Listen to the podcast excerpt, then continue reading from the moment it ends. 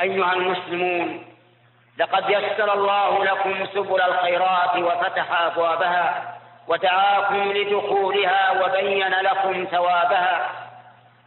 فهذه الصلوات الخمس آكد أركان الإسلام بعد الشهادتين هي خمس في الفعل وخمسون في الميزان.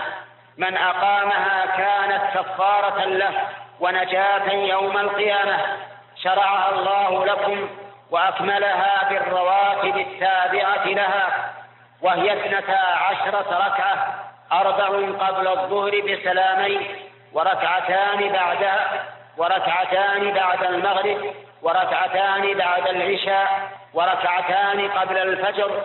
من صلى هذه الاثنتي عشرة بنى الله له بيتا في الجنة.